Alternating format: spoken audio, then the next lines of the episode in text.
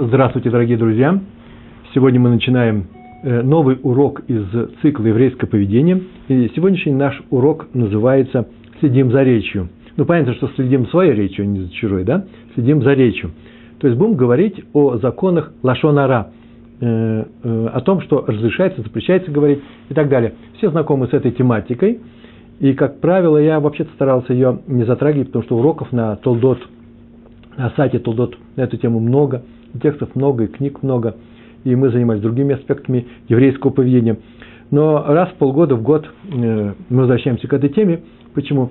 Потому что, когда у меня накапливается, хидушим называется, да, те вещи, которых стоит поделиться со остальными людьми, которые не э, всем, как э, практика показывает, хорошо известны, то я спешу это сделать.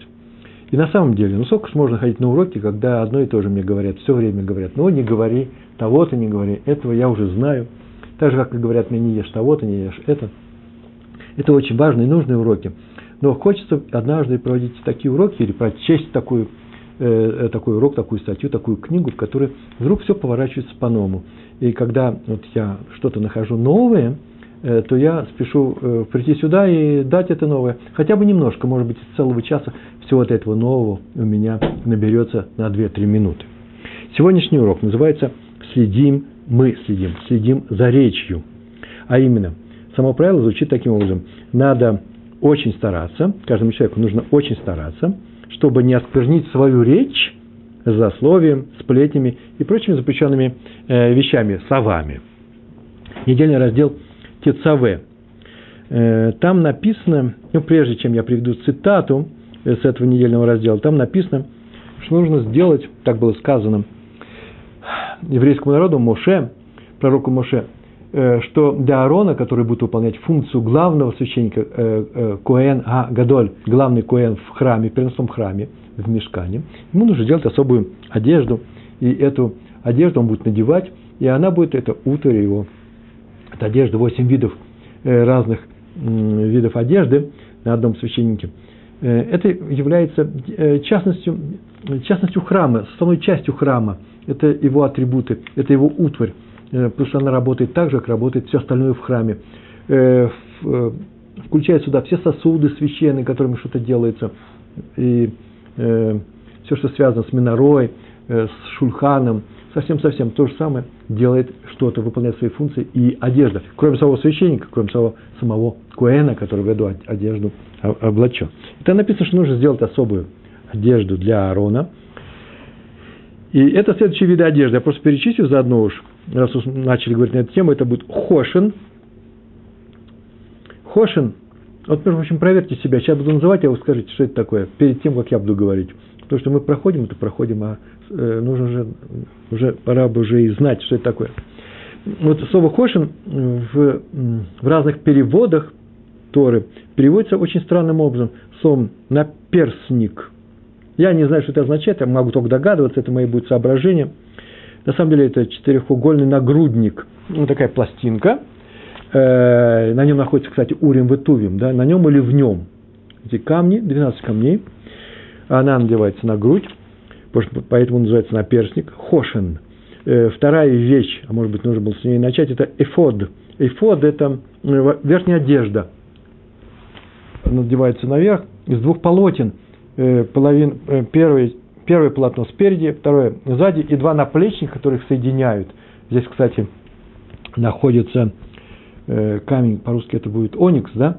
Оникс здесь и здесь, с именами 12 колен. Это будет называться эфод, а поверх эфода и поверх э, э, хошина с урим ватуем надевается меиль. Ну, понятно, что это такое, мы все знаем, меиль – это вообще пальто в современном иврите иногда можно назвать пиджак, вообще верхняя одежда. Это не что иное, как мы или. А вот переводится э, в русском языке, в русских переводах, почему-то принято слово риза. Я бы сказал, не риза, он вышел в ризах. Вы понимаете, что я сейчас говорю, и вышел человек в ризах. Такого священника видит. Это такой своего рода плащ, балахон. Но слово балахон мне больше нравится, чем риза. Верхняя одежда. Меиль. Ну, есть еще ктонет. Я его могу перевести другим иностранным словом. Это хитон. Э, Мицнеф – это головной убор, тюрбан. И поэтому думают, что все, кто все люди, большинство, многие люди думают, что наши працы ходили просто как арабы. Никакого отношения к арабам не имеют. Это скорее они взяли вот тюрбаны у нас и индусы. Потому что все-таки, меня извините, 3000 э, лет с наших працев они уже носили эту, э, главные эти уборы. А современные народы, может, от них происходит, но, по крайней мере, их не было. Ни одного из этих народов не было, когда наши працы уже ходили в этих тюрбанах. Э, и авнет, ну это широкий пояс, это тоже иностранное слово есть кушак, да, который надевался спереди. Ну, циц на голову и так далее. Я перечислил почти все. Да, назвал все восемь. Написано в, в книге, возвращаемся к нашей теме, Лашон Ара, Лашон смотреть между своим языком, своими устами, своим, своей речью. Написано в Шмот, 28 глава, 31 стих, и сразу же тот, который идет сразу за ним, 32. И так так написано. «Сделай мы иль к ифоду». Мы иль для ифода. Ризу, да?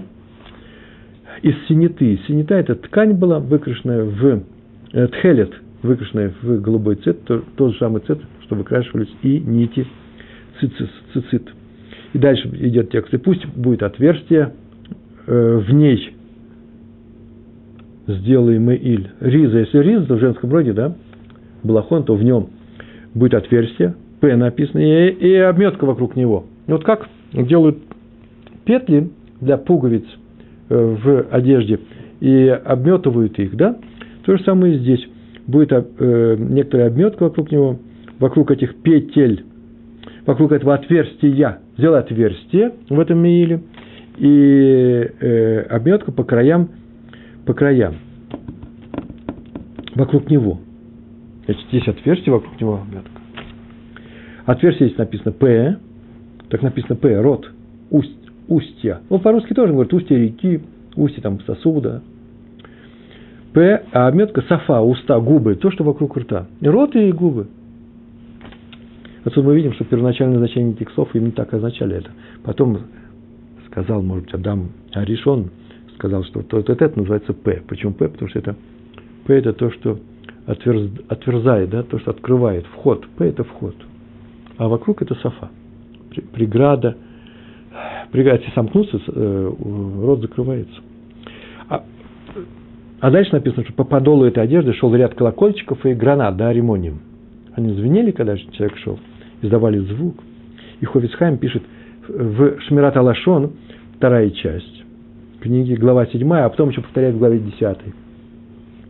Эти стихи намеком говорят о том, бера, э, э, да, намеком, говорят о том, о шмират галашон, о соблюдении законов, требующих соблюдения, запрещающих запрет на э, лашон на плохую речь, засловие. Об этом сказали мудрецы, продолжает Хофицхайм. Мейль Мекапер. Мейль Мекапер, это называется мейль, который надевал священник, первый священник храма, Куэль Гагадон, Э, Гадоль, он Макапер искупает вину не только самого этого Коэна, а всего еврейского народа, э, искупает прегрешение речью. То, что было нарушено при помощи голоса, для этого пришла вещь, которая при помощи голоса звенит наш, наш Маиль, искупает. И грех Лашонара из еврейского народа уходит. Отсюда не значит, что мы сейчас можем говорить что угодно, а священник нас искупит. Но в частности, если мы хотим искупления, то ему нужно надевать маиль. То есть нужно, чтобы храм существовал. Теперь вы видите, между прочим, как плохо, что храма сейчас нет. Ну, не, не так все страшно. То есть можно еще существовать не так хорошо, как было во время храма, но, по крайней мере, не смерть, не дай Бог. Э, и есть способы Э, учить Лашон Рая и не нарушать, поэтому не нужно будет искупление. А, э, есть такая вещь, как Тшува. И Тшуву никогда не поздно сделать. Есть специальный раздел во всех книгах про Лашон Ра, э, каким образом делается Тшува. Тяжело это делается, необычайно. Э, но главный, первый этап необходимый, это необходимый этап. Это взять и однажды понять, что ты этой болезнью в какой-то степени болеешь, можешь говорить плохие слова о других людях – и хочется говорить о них, значит, теперь я этого не буду делать, несмотря на то, что правда, неправда не хочу, все, не буду. Так сказал Всевышний, пусть придет вещь с голосом, Маиль с колокольчиками, да, и искупит грех с голосом, а именно Лашонара. Между прочим, цвет здесь тоже играет роль, тхелет. Сейчас я заканчиваю теорию, а потом буду рассказывать те, душим, те новости, которые я здесь обнаружил. Мне кажется, они важными. Э, цвет тхелет, голубой цвет, напоминает море, так написано в Мидраше. А море похоже на свод небес, на ракия, на небо. А свод уподоблен трону Всевышнего, кисе. Теперь мы знаем, что кисе голубого цвета. Поэтому и говорят, что э, в Мидраше сказано, что э, кисе Всевышнего, трон его, он сделан из голубого драгоценного камня. Это отсюда, потому что он обладает светом неба. И посмотрит человек на Маиль Куэна и вспомнит, что в будущем ему предстоит предстать на суде перед троном Всевышнего.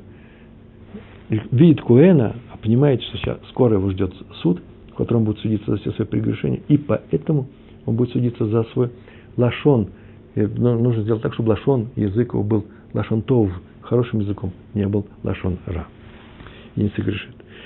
Почему нужно опасаться нарушения, сделанного ртом, это же орган человеческого тела, больше, чем всех остальных э, нарушений, которые мы делаем остальными органами? Почему столько внимания отводится именно рту? Э, здесь несколько ответов. Ну, первый ответ очень очевидный. Почему? Потому что именно ртом, речью, своей речью, человек отличается от животных. И не будь у нас речи, у нас не было бы э, выбора – Э, свобода выбора, свобода волеизъявления. Я бы не выбирал между хорошим и плохим. Вы так скажете, ну, выбирает мозг, выбирает сознание человека. Да, но все это выражается именно в конкретных языковых образах. Современная наука тоже это подтверждает. А самое главное, что как Всевышний создал мир, этот мир словами, тоже очень странная вещь. Почему именно на это мы обращаем внимание? Потому что ведь когда он создавал этот мир, еще не было времени. Он время создал словами. Слова имеет приоритет перед всем, вообще перед всем. В такой степени, что наши дочерние, можно сказать, да, в кавычках, дочерние религии, так и объявляют, вначале было слово, логос. Почему так они понимают э, впрямую э, наши тексты. Так или иначе, слова очень важны, и человек отличается именно своей способностью к речи, к, э, к речи от животных. Это первое. Поэтому прегрешения, совершенные речью, самые страшные. И, и наоборот, заповеди, совершенные ртом, самые высокие. И вся человека, вся сила человека, в частности еврея, в его речи, э, а именно в умении благословить или, или проклясть, не дай Бог, благословить. Я благословляю человека речью, словами. Можете себе представить, каким образом, каким образом, каким другим органом можно благословить другого человека? Все равно придется сказать Индии, Руси, пхай, пхай. Что-то придется сказать, даже если я хочу показать, что очень хорошо, что я вас э, Э, подвигаю на подвиг, э, обещаю, что вам все будет хорошо, если меня связь со Всевышним, я ваш раввин. Мне все равно придется сказать Барух. Хочу или не хочу. А именно в речи заключается определенная сила. В благословениях, например. Был такой человек Билам, э, который использовал тоже речь для плохих дел, как еврей для хороших. Больше того сказал, что с евреями так и надо бороться, меда, кинагит, меда. У них сильные, сильный орган какой? Рот, не руки, не меч. Коль Яков, Коль Яков, голос Якова, а не руки Эсава.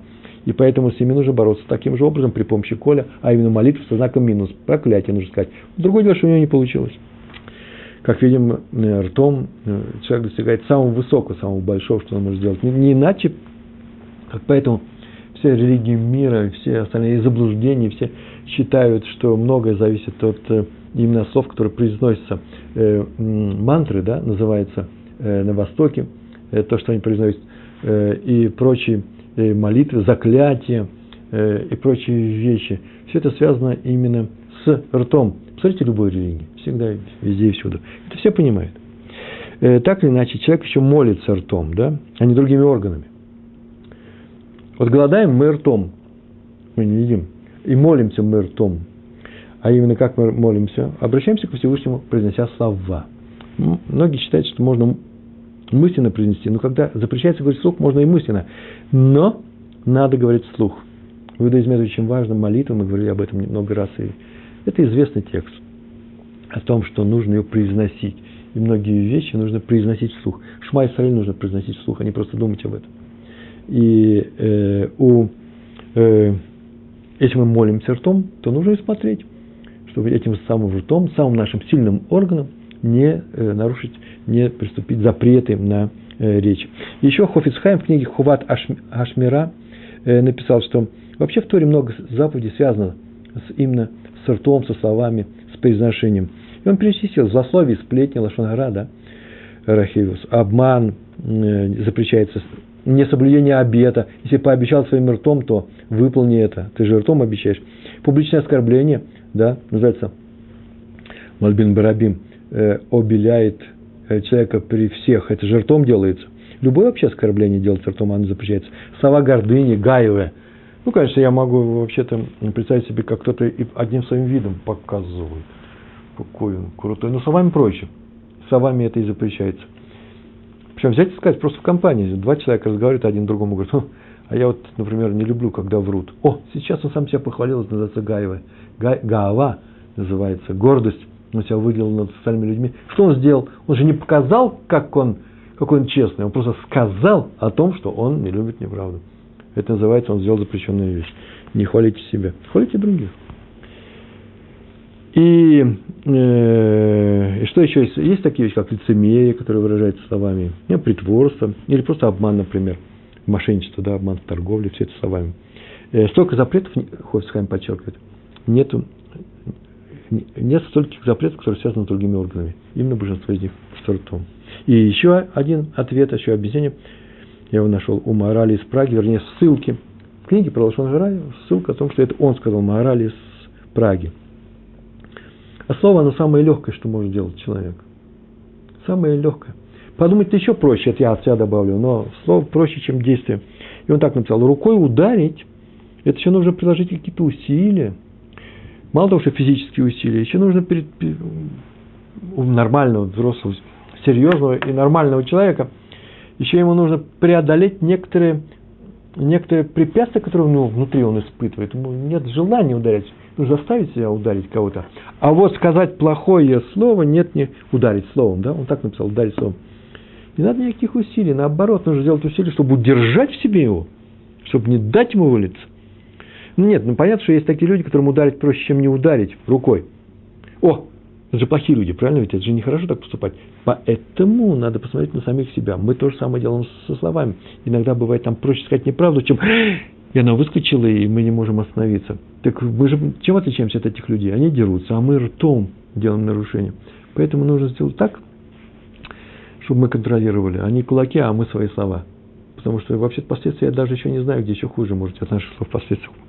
Больше. Еврей, еврейское слово, Коль Яков, большие последствия. Раби Рухам Лейбомец, крупнейший раввин, он был учеником Хрисхайма и многих учителей. И в частности говорил, что многие люди, так он такую фразу сказал, «Э, многие люди обычно склонны прощать чужие прегрешения. Вы знаете, между прочим, очень часто бывает на, моем, на моих уроках, мы уже прошли, урок у нас уже был больше 140, да? Э, это же вообще чуть ли не лейтмотив. Э, лейтмотив. Один из, одна из составляющих э, мелодий наших уроков – но не приставай ты к другим, смотри за собой, не замечай с другими всякие вещи. А тут сейчас все наоборот, сейчас будет написано с объяснениями, сейчас объясним, в чем дело делается. делается. Некоторые люди склонны прощать другим некоторые прегрешения. Что значит не простить? А почему? Потому что они видят, не видят в этих прегрешениях вообще греха. Ничего страшного. Они и сами так склонны поступать. А поэтому и не пристают к другим. И Раф Лейбовец, Лейбовец продолжает. Но вот Хофиц Хаим учил нас так не поступать. Он никогда никому не прощал Лашон Гара. Я не знаю сейчас, что это такое. Так прям приходить за каждым и говорить Лашон Гара. Сейчас посмотрим. Почему?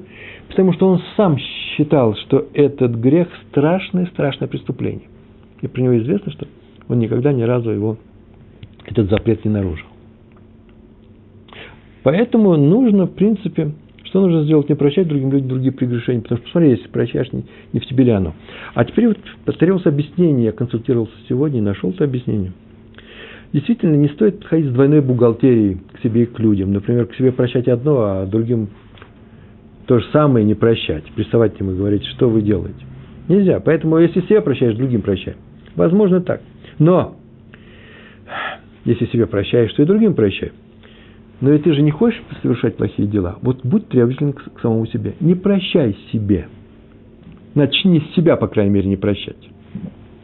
Вот когда полностью избавиться от это прегрешение, вот тогда можешь замечать такое же дело с другими людьми и начать с этим бороться. И даже ненавидеть это действие в других людях. Договорились, да? Но начинать нужно с самого себя. Так мы читаем слова Ерухама Лейбовича. Лейбовица. Вторая вещь, которая сегодня у нас есть, адмор из гур. Ну как же может быть без адморов из гур, да? Э, нет таких историй, потому что совершенно замечательная семья была, целое поколение. Это просто выдающиеся люди. Сейчас будет речь про раби Авраама Мурдыхая Альтера. Афра Имрей Эмет. Эмес. Имрей Эмет. Авраам Мурдыхай Альтер. Сейчас будет сова про него. Я сейчас скажу сова про него. А он слов никаких не говорил. Вот это мои слова про него. Он никаких слов никогда не говорил. Он не сказал свою жизнь, так считается, так все верят в это. И просто никто никогда не слышал ни одного лишнего слова.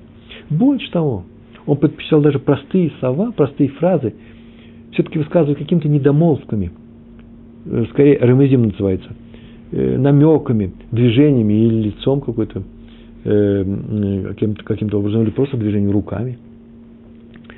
Он старался не говорить. Почему? Потому что не дай Бог, что им сказать ненужное, неправильное, лишнее. Мы с вами поступаем по-другому, может быть.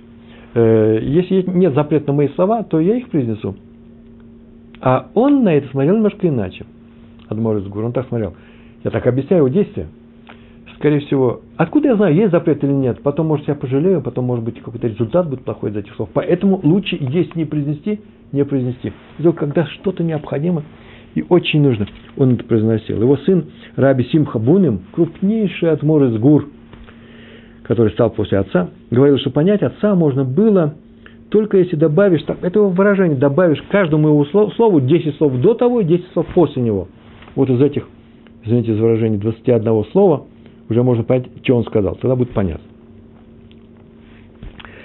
Адмор из Гур, Раби Авраам Мортхе, Альтер, так говорили, э, говорили о нем. Ему нравится, когда его понимали с полуслова. Есть такое выражение русское, да, с полуслова. Он прям так и говорил этому искусству, искусству понимать его научились все, ну, домочадцы, члены его семьи, слуги, которые были в его доме. Э, если он что-то просил, то, как правило, никогда не говорил словами, и все его понимали. Поэтому вот, вот это вот была нормальная, нормальная атмосфера у, у Гурского Рэбе. Какая причина? Повторяю, потому что он не хотел сказать ничего запрещенного, даже нечаянно, чтобы потом сказать, ой, оказывается, это было запрещено. Даже с подозрением на запрет – даже только напоминающее запрет, кому-то можно было быть, быть или больно, мог причинить боль, он не знал просто уровень боли, это мое сейчас предположение.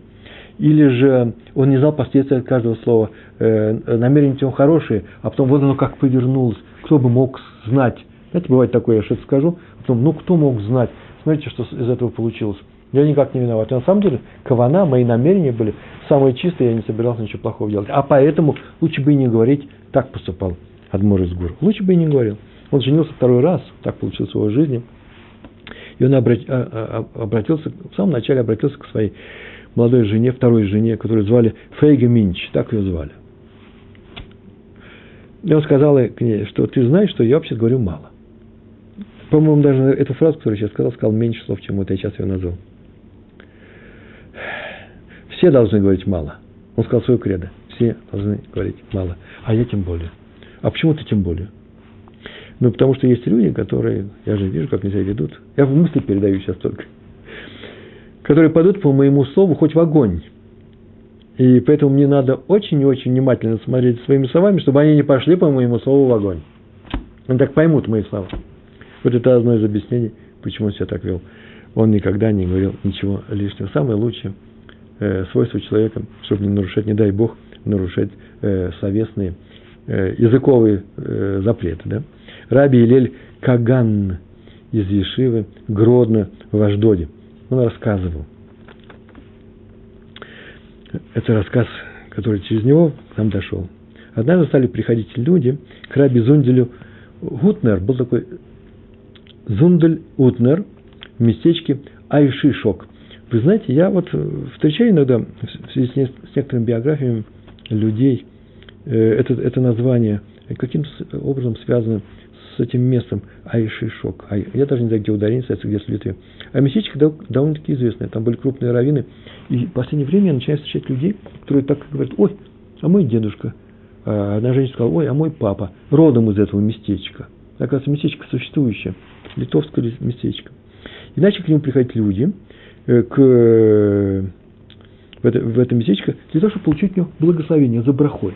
Ну, одна компания приехала, вторая, прям приезжают люди, Рыбы благослови. Он очень удивился. Он очень отказывался, был очень скромным. Что вам в благословении моем, да? Э, спросил, кто их посылает. Оказалось, что Хофец Хаим. Хафец Хаим их посылает. Считает, что это очень важное и нужное благословение. Но он согласился, вздохнул, что теперь делать, и начал благословлять людей. Браху им говорить. А через некоторое время встретился с Хафиц Хаим, Хаимом и спросил его, э, почему Раф посылает, в принципе, для этого к нему людей.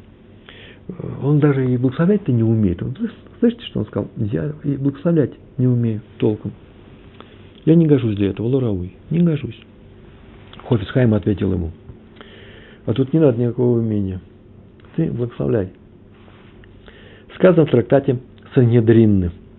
23 лист, первая страница. Потом все это повторено на 24-м, с объяснением на 24-м листе, первой странице. Там так сказано – Пега койдыш, э, эйхей холим каха. Святые уста такого сказать не могут. Я в свое время занимался э, э, именно этой главой Сангидрин, но на всякий случай сейчас еще один раз пошел, посмотрел и выяснил сначала, что там, о чем там говорится. Там обсуждается вопрос, трактат Сангидрин, обсуждается вопрос о правомощности э, суда, еврейского суда, Рабанута, да, называется, э, Даиним. И о функциях судей и о функциях, и о возможностях, о правах и обязанностях тех, кто пришел судиться, э, э, там даны законы. И Раби Мейер в одном месте, вот на этой странице Талмуда, 23, 23 лист первой страницы, 23 листа, там сказано, что Раби сказал, что человек, э, который один из э, тех, кто стоит перед судьями, у них тяжба с другим партнером, Бальдин называется, он может, что он сделать может?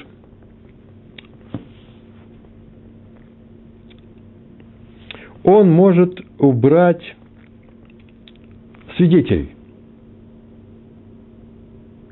Участник суда может отвести двух свидетелей, которые выступают против него – это очень странно было. Почему? Потому что вообще таким правом они не обладают, иначе все будут брать в своих свидетелях. На, это, на, э, свидетели, на это Рэш Лакиш сказал, вот это выражение Рэш Лакиша, Рэб Мейер такого сказать не мог. Он не мог сказать такую ошибку. Почему? Потому что у него святые уста. Ну что, святые уста тоже ошибаются? Не, нет. Его нужно понимать каким-то образом иначе. И он начал искать и нашел возможность объяснить слова Рэб Мейера совсем по-другому. О, об этом сказал Хофец Хаим Э, Хайм э, сказал Раби Гутнеру. Так нам написано, святые уста не могут такого произнести. Что это означает? Отсюда мы видим, что если человек смотрит за своей речью, как это делал Рэб Мейер, Раби Мейер, то все знают, что эти уста святые. В чем выражается эта святость? А то, что Всевышний помогает этим устам не ошибаться. Что это означает? К нему приходят люди за благословением, и этот человек дает это благословение – и Всевышний делает это благословение действующим. Мекаем. Чтобы не вышло из святых уст ничего неверного, пустого и неправильного. Вот что означает. Святые уста ошибаться не могут. Поэтому будь спокоен, Раби Утнер, и благословляй, ты святой человек, уста твои святые. Мы знаем, что ты никогда не сказал ни одного слова неправильного, поэтому твои благословения будут сбываться. Поэтому я тебя посылаю людей. Это называется святые святые уста. Кстати, может быть, то же самое сказано в книге Дворим, 30 стих, 3, в конце уже, 3, 3 стих, 30, 30 глава. Ло яхель дворав, там так написано. Ло яхель дворав. Знаете, о чем это? Это о том человеке, который дает недер, обед. Стих очень простой. Если он дал обед словами, то не может нарушить своего э, обещание. Называется «Ло Яхель Дворав». А дальше написано, э, что он сделал, что он обещал, сделает. Так мы понимаем. Получается вообще тавтология, повторение. Человек что-то обещает, ну, дать в храму что-то, жертву какую-то. Теперь он должен это выполнить. Даже если нет свидетелей. Если свидетели, если свидетели, чем отличается случай, если есть свидетели, и он обещал, от случая, когда нет свидетелей, он не обещал? От тем, что теперь от него можно потребовать силы через суд. Мы слышали, ты сказал, поэтому еврейский суд потребует того, чтобы это выполнил. Но здесь в стихе так написано. Если ты обещал, дал обещание Недер отнести что-то храму, то ты не можешь, то ты не можешь нарушить свое обещание. Недер. Все, что сказал, сделает. А теперь объяснение. Вторая, вторая часть фразы не совпадает с первой. Если он не нарушит своего слова, то есть будет хранить святость своих уст, своего рта, это и называется святость. Святость, это другого определения нет. Это называется умение соблюдать то и выполнять то, что ты этим ртом обещал. Такой рот называется святым. Другого определения я не знаю. То в продолжении стиха написано, все, что сделал, вышло из его рук, сделает. Кто сделает? Всевышний. Там написано, что он сделает. Про него уже написано, он выполнил. Понимать надо так, все, что вышло из его уст, вообще теперь все будет выходить, Всевышний будет это делать. Его благословение самое святое. Интересный текст, нет? Мне кажется, это очень интересно было. Один раввин рассказывал, что однажды он очень хотел увидеть Хофицхайму. Ну, жил в Литве, он был молодой, юный. Так он хотел, что он поехал уже в отрочестве своем в Радин и приехал в этот город, небольшой город, и приехал очень поздно, было очень поздно. Устроился в Ахсане, или целый двор, или гостиница, я не знаю, что это было. Это было уже за полночь. И рано утром он пришел к Хафицхайму, там было уже много народу, он уже при выходе из дома давал урок. И говорил он о важности, прямо на ходу, о важности молитвы. Он говорил о важности молитвы. Что ее нельзя ни в коем случае пропускать, надо всегда о ней помнить. Это одно из самых важных дел, которые совершается человеком трижды в течение дня. Юноша подумал, юноша это подумал, какие простые речи говорит э, этот человек, великий мудрец. Очевидные вещи. Очень удивился он. Говорит о том, что молитва очень важна, да причем такими простыми словами.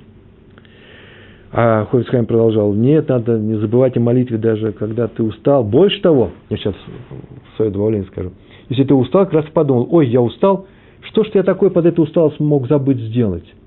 Вот нужно себя контролировать именно в таком плане. Даже когда ты устал, валишься с ног.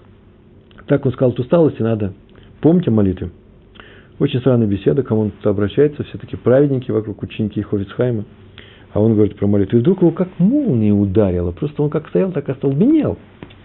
Он вчера поздно вечером приехал, совсем забыл про молитву Марьев. Так усталый был.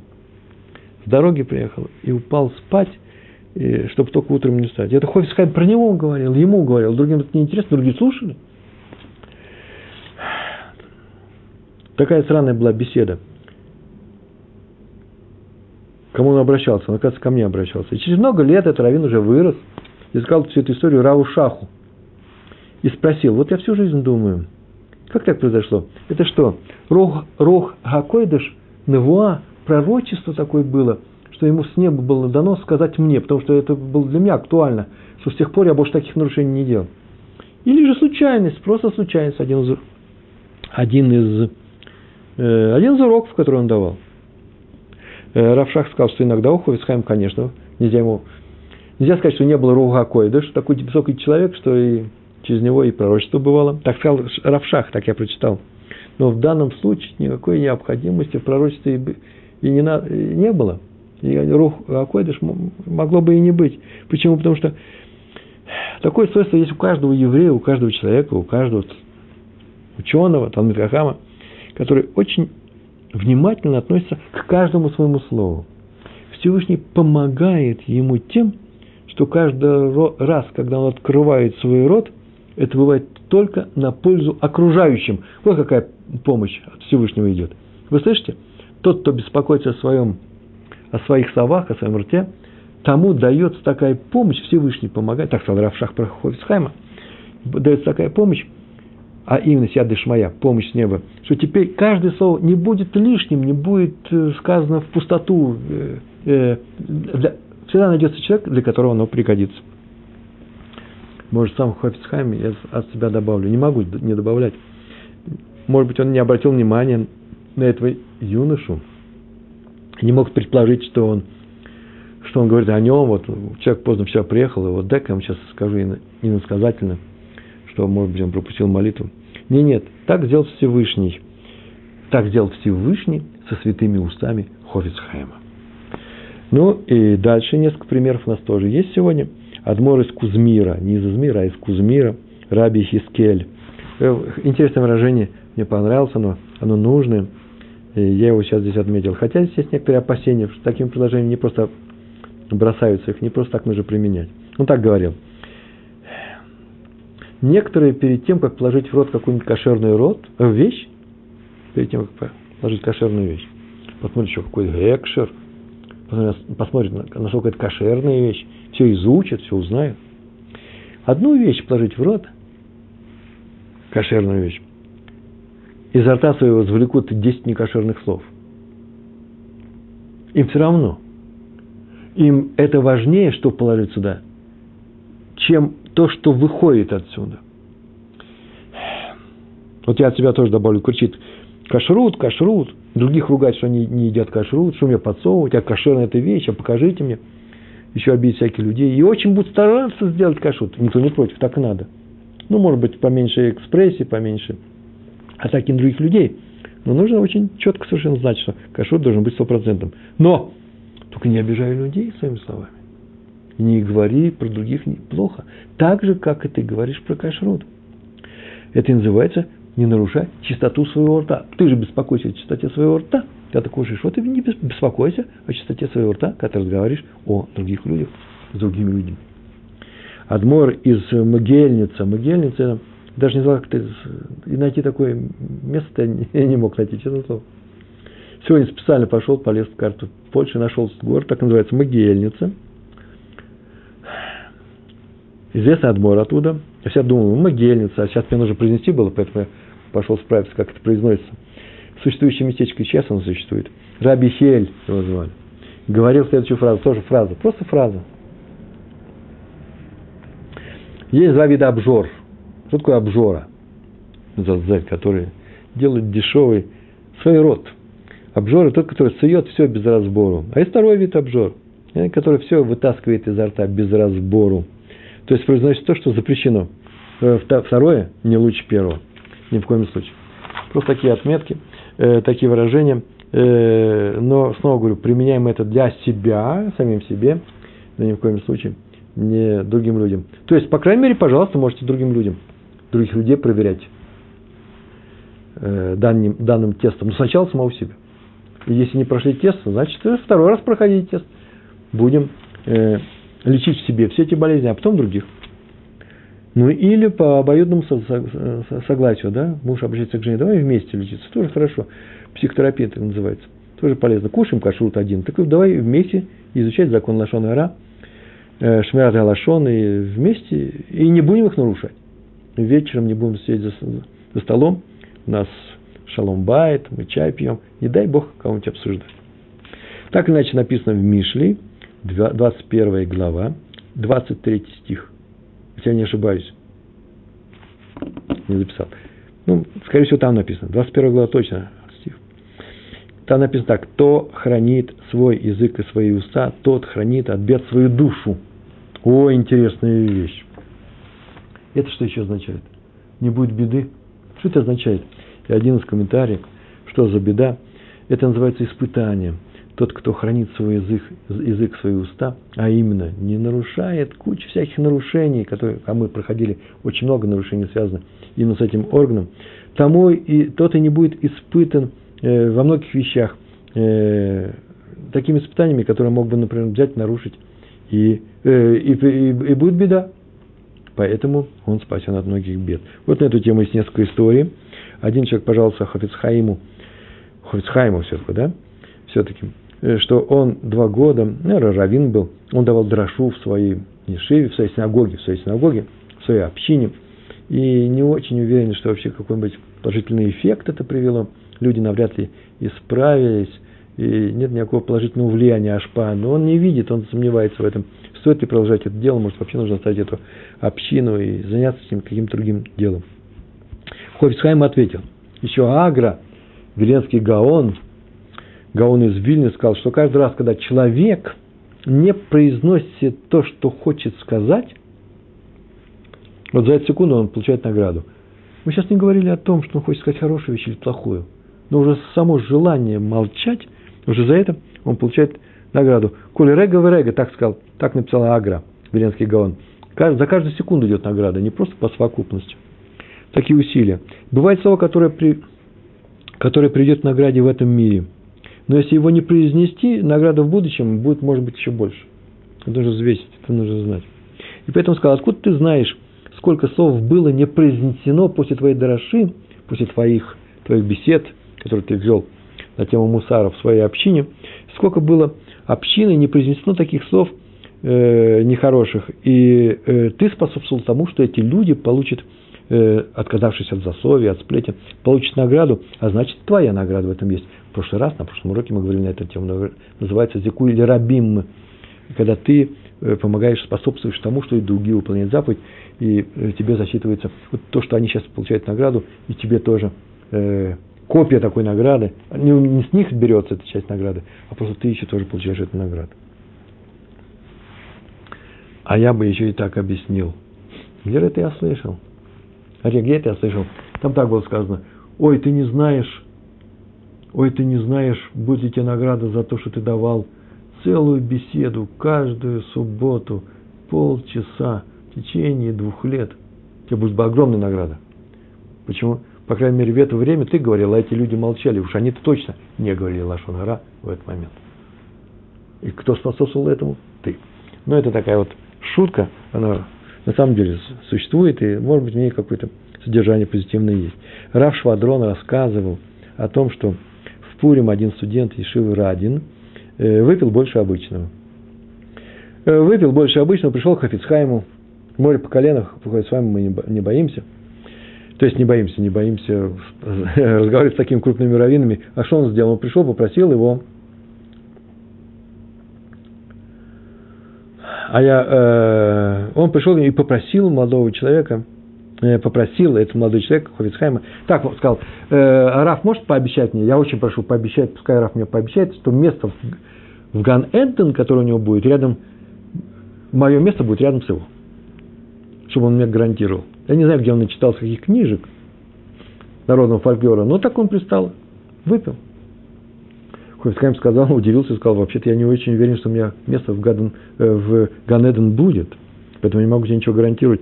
Тот сказал, нет, он не отступал, он просит, чтобы пообещал ему. Тот не соглашался, а юноша не уходил.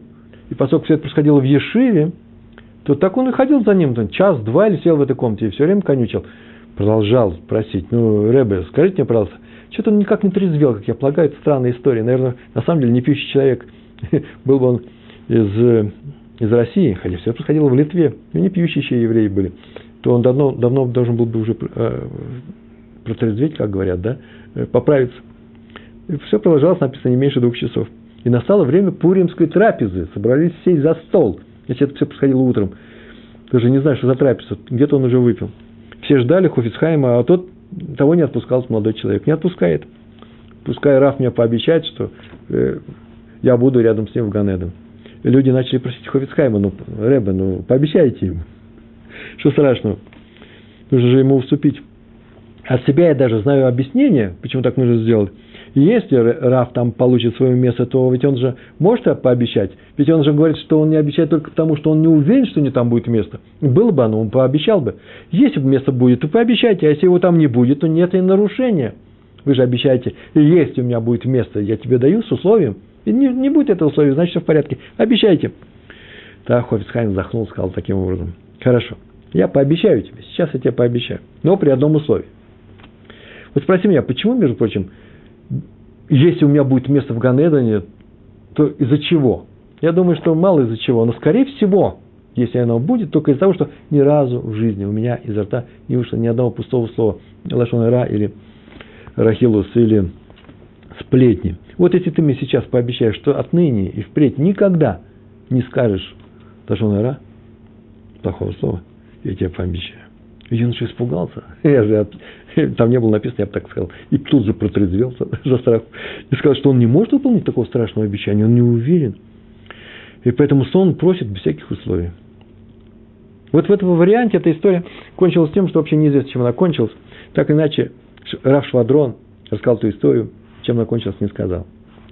Через много лет он рассказал эту историю за столом руководителя ешивы Лейквуд, раби Шнеура Котлера.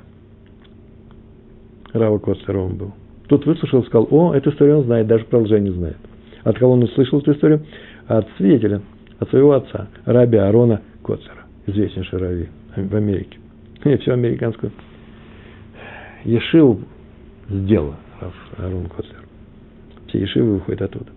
У этой истории есть продолжение или окончание. Якобы после того, как юноша отказался взять на себя такое обязательство, Хойсхайм почему-то вдруг резко сказал, а он, сказать, никаких резких слов не говорил. Он сказал, уберите его от меня.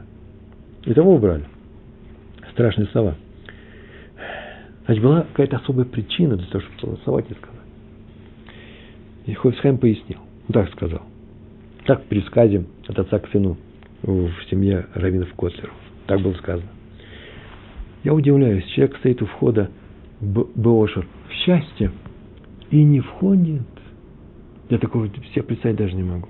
Это означало, что если бы он принял на себя условия, да, я безуюсь, никогда не говорить лажон ра,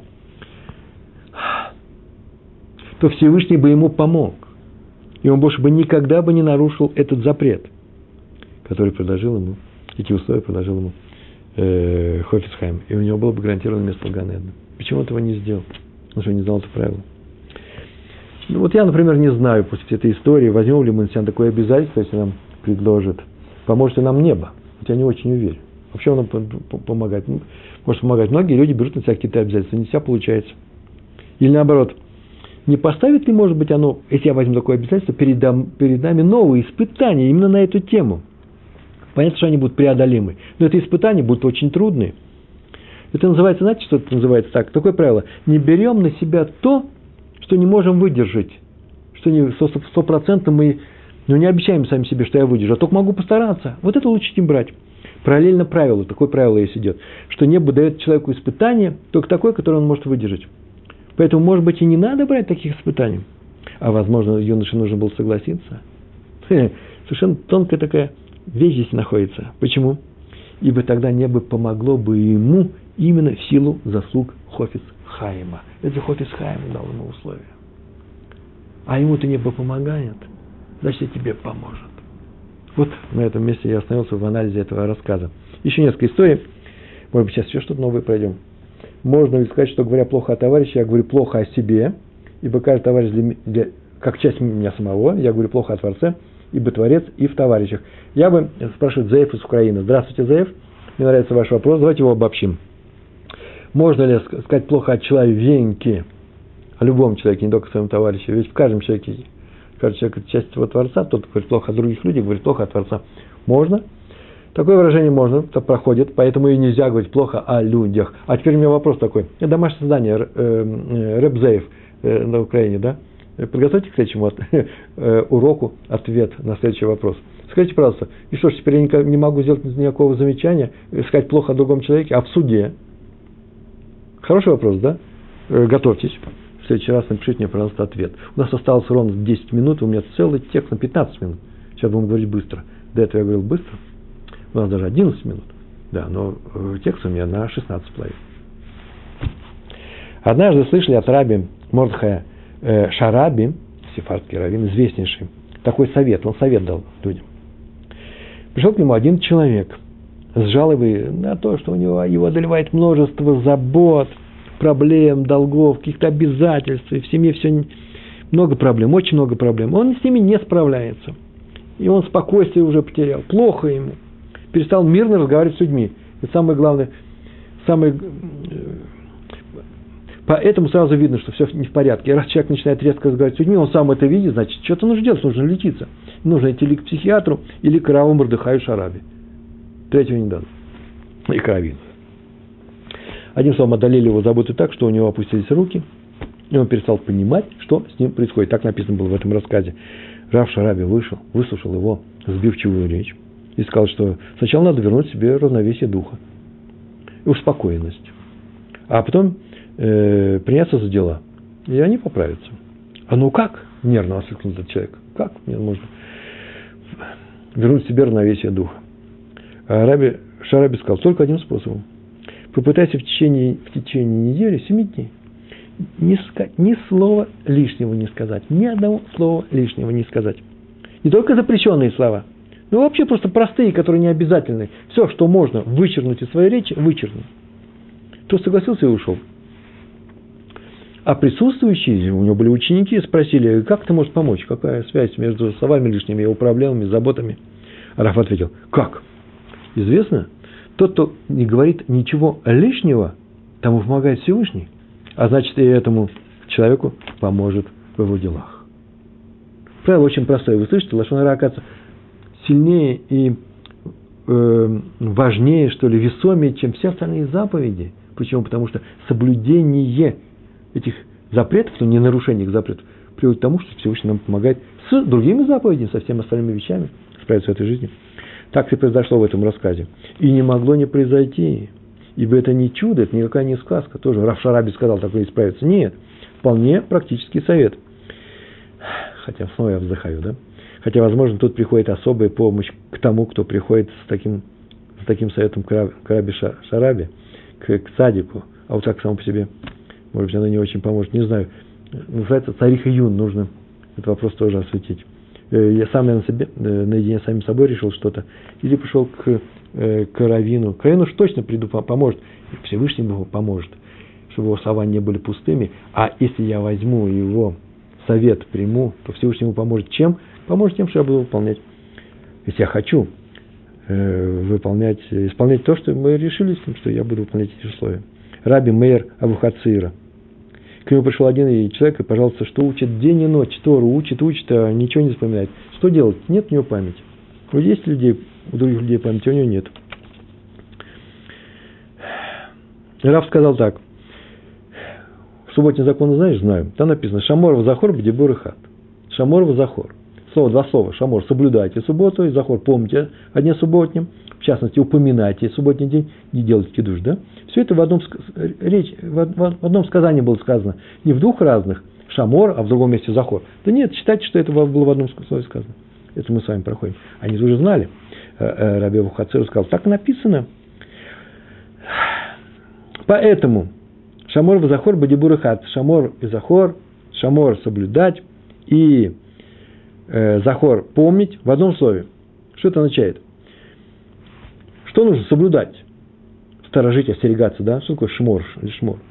Остерегаться, нарушить запрет на уста и... На какие? На уста, на уста и очи. Хорошее слово. Уста и очи. Называется народ и на глаза. И запрет. Не смотреть на запрещенные, не говорить запрещенное. Это называется шмор. Если ты сделал шмор, то у тебя будет захор. Что такое захор? Память. Какая память? Ты пришел жаловаться, что у тебя нет памяти. Будет у тебя хорошая память, если у тебя не будет нарушения при помощи того, что нужно шамор, у тебя будет захор. Сказано в Могиле, 13 глава, 13 глава, какая глава? 13 лист, второй стих, там так сказано, никто не сказал Лашон Ара больше, чем сзади Аман. Аман умел говорить Лашон Ара, который вообще никто никогда не умел говорить. Да, у нас скоро будет Пурим, так на эту же тему тоже можно сказать здесь два слова. Что сказал Аман? Он сказал царю, что евреи рассеяны среди других народов, отделены от них, что они не едят с другими, так написано в Мидраше, да? Что они не женятся на других народах, не берут себе в жены, супруги, не празднуют с другими, э, своего Бога слушают больше, чем царя, э, постановление царя, э, с, э, свои законы соблюдают больше, чем царские. Э, если у них будет муха, в, попадет к ним в стакан, они выбросят и, и выпьют, а если царь, ой, не еврей, ай-яй-яй, ай, э, вино не вареное, да, э, дотронется царь до этого бокал, то они выплеснут его. Видите, как он, они относятся к евреям. Жуткие вещи он сказал. А теперь спрашивает, спрашивает в своей книге Шимшон э, э, Раби Пинкас, Раби Пинкас, Пинкус. Он спрашивает, и что особенно сказал Аман? Так оно и есть. Все это правда, чистейшая правда. Мы все, все, каждое слово его было. Мы живем отдельно от других народов, не спешимся по своим законам. Все это была правда. Почему мы говорим, что нет большего лашона гора, чем сказал он? И отвечает, что такое? Лашон гора – это когда говорят о человеке, в котором есть положительные качества, отрицательные. Отрицательные. Положительных качеств может быть очень много. Их выпячивают отрицательные качества. Говорят только о них. Причем отрицательные качества в твоей оценке. Для Амана, для Амана и для Ахашвероша, для царя, именно эти качества были отрицательные. Вот их и достали. Человек говорит о том, э, э, о чем он хочет подчеркнуть в негативе о другом человеке. Это называется лошонара. Все, что он сказал, это правда, но именно эта правда возбуждает, возбудила такую ненависть нелюбовь в, и в царе, и в остальных персах, э, что они задумали уничтожить весь еврейский народ. Нет такого человека, который скажет такой лашон гора, как сказал Гаман. Почему? Потому что после слов, бывает всякое, но после слова Гамана еврейский народ собрались убивать. Теперь мы просто, просто мы должны знать, когда мы говорим о другом лашон гора, уж что мы сейчас хотим сделать. Не хотим ли, мы не, э, э, не поднимаем ли на, э, наружу его отрицательные качества, которые, может быть, там присутствуют, а о них нельзя говорить. И вообще, лашон гора, это на самом деле, как всегда мы повторяем, это не что иное, как запрещенная правда. Правда – но она запрещена. Было однажды заседало большое заседание э, раввинов Литвы в Вильне, в Вильнюсе, и молодой еще Хофицхайм встал и сказал, что, может быть, мы э, скажем, и раввины скажут по всем своим общинам и шивам, э, по всем своим местечкам о том, что нельзя говорить лошон ира, это так же плохо, как кушать свинину, как мы сегодня говорили. А поэтому этот запрет приравнивается к этому запрету. Давайте так сделаем. И там присутствовал Женя, молодой раби, Хаим Озер Гроджинский, который сказал ему, наедине сказал – Седек Итха. Все, что ты сказал, совершенно правильно. Но вот я боюсь, как бы не добьемся мы э, обратного результата, не дай Бог. Какого обратного результата? Люди свинину не едят и стараются не положить в рот ничего не кошерного, трефного, не дай Бог. Э, своей, своей речи смотрят меньше. Но если ты приравняешь эти два запрета, Ой, я боюсь, что они свинину будут относиться как к лошонара. Как бы наоборот не получилось, поэтому приравнивать ничего нельзя. И э, поэтому э, рабаним нашим раввинам на, с, этим, с этим не согласились. А, кстати, в Пурим пришли ученики Хофицхайму, тоже немножко, может быть, э, выпили вина, не знаю, показали ему спектакль Ешивы, все смеялись. Одна из сценок, ну, чистый КВН. КВН вообще вышел ты откуда? Из Ешив литовских одна из сценок, из Пурим, Пурим Шпиль, вот что такое КВН, откуда он взялся, э, то одна из сценок намекала на события, которые были недавно прошли, давно прошли здесь в Ешиве, были не совсем хорошие, там был спор, махлокет, и высмеивал некоторых людей. В шутку, и вдруг Ховисхайм сделал серьезное лицо и очень строго сказал, в Пурим, даже в Пурим нельзя нарушать запрет на Лашон Это очень важный закон. Нельзя даже в шутку нарушать э, запреты на нашу речь, чистоту нашей речи. А мы говорим, очень часто такое бывает, что кто-то что-то сказал, я бы ему сделал замечание, сказал, что сейчас сказал. Он говорит, ну он же, мы же понимаем, это на шутку, шутку сказано, все смеются, все свои здесь. Это такой же запрет, как и очень серьезно сказать. Нельзя говорить, нельзя говорить. Нельзя воровать, нельзя воровать даже в шутку. Нельзя убивать, нельзя убивать даже в шутку. Раби Иуда Цатка, у нас осталось ровно полторы минуты постановил, что в каждый, э, каждый человек в его Ешиве, так они постановили, так они решили, что каждый, кто скажет запрет, лаш, э, э, нарушит запрет лашонара, плохую, плохую речь, засловие, придет к нему, ну, купа стоит на столе, все видят это, и положит туда одну лиру, мелкая монета. Все удивились, а потом как-то к этому привыкли, так и делали. Приходили и э, клали туда лиру. Тогда однажды к нему пришел студент и сказал, что вот я сказал то-то, то-то. Он сказал, что сказал. Они говорят, что это лошон рай. Я говорю, что это не лошон рай. Я восемь раз могу это сказать. И они так припирались долго. Э, э, а Раф Цатка сказал, а вдруг ты ошибаешься? Вдруг на самом деле плохо. Ты идешь, покупаешь костюм, ты заплатишь большие деньги, большие деньги. Послушай, может ты ошибаешься, почему ты не получишь одну лиру для того, чтобы не сделал нарушение, э, чтобы, а вдруг, есть такая вероятность, не сделал нарушение Лашон Ра, то посмотрел на, на, э, на своего учителя Аравия Иуда Цатка и говорит, я сейчас положу все 8 лир, я собрался 8 раз, так сказать, положил 8 лир.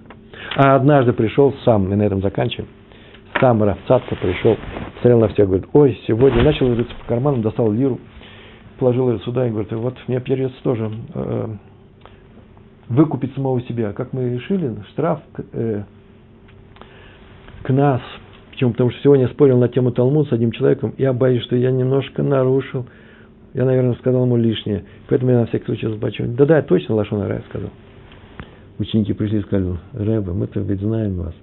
У вас никогда из из вашего рта не вышло ничего плохого, ни разу плохого ни разу не вышло. Вы ведь сейчас это сделали в воспитательных целях.